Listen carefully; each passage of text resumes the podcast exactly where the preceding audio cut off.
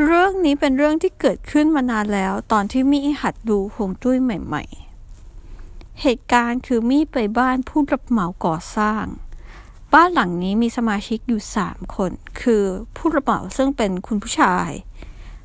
ภรรยาของเขาและคุณแม่ของภรรยา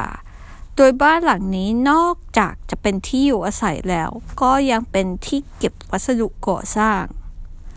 คราวนี้เนี่ย เนื่องจากมันมีเก็บวัสดุก่อสร้างที่เหลือจากงานต่างๆ มันก็จะกองรกอยู่ที่จอดรถเต็มที่จอดรถเลยที่จอดรถสองจอดรถได้สองคัน แต่ของเต็ม หน้าบ้านพอมีพื้นที่เล็กน้อย และด้านข้างมีพื้นที่พอสมควร ด้านหน้าเนี่ยเขามีบ่อน้ำแต่คนที่ดูแลสวนและพื้นที่โดยรอบเนี่ยคือคุณแม่ภรรยา ซึ่งตอนหลังอะ่ะ ป่วยเป็นเบาหวาน ไม่สามารถดูแลพื้นที่ต่อได้ ก็สภาพมันก็จะเหมือนบ้านหลางอะ่ะ แล้วก็มีของรกๆอยู่ข้างหน้า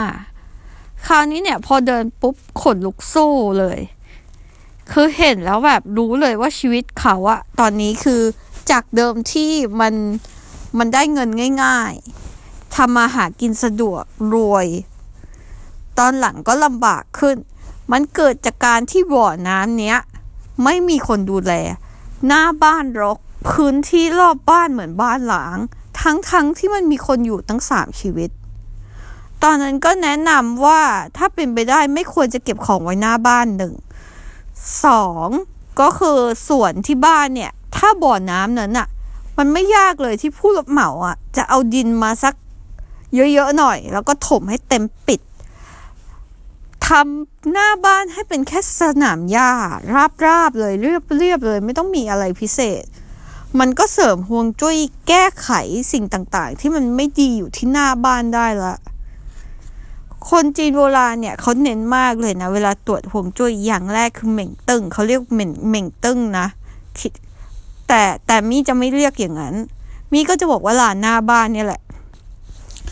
จุดนี้ก็เป็นเหตุผลที่ว่า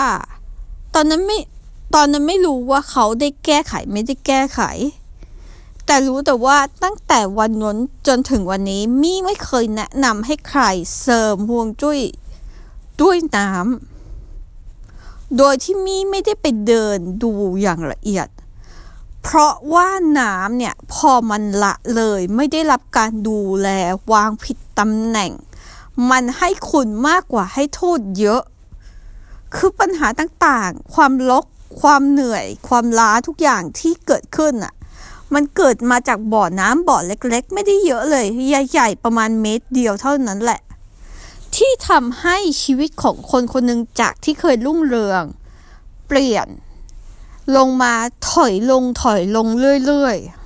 ๆ อันนี้ก็คือเป็นเป็นเรื่องของความเชื่อนะ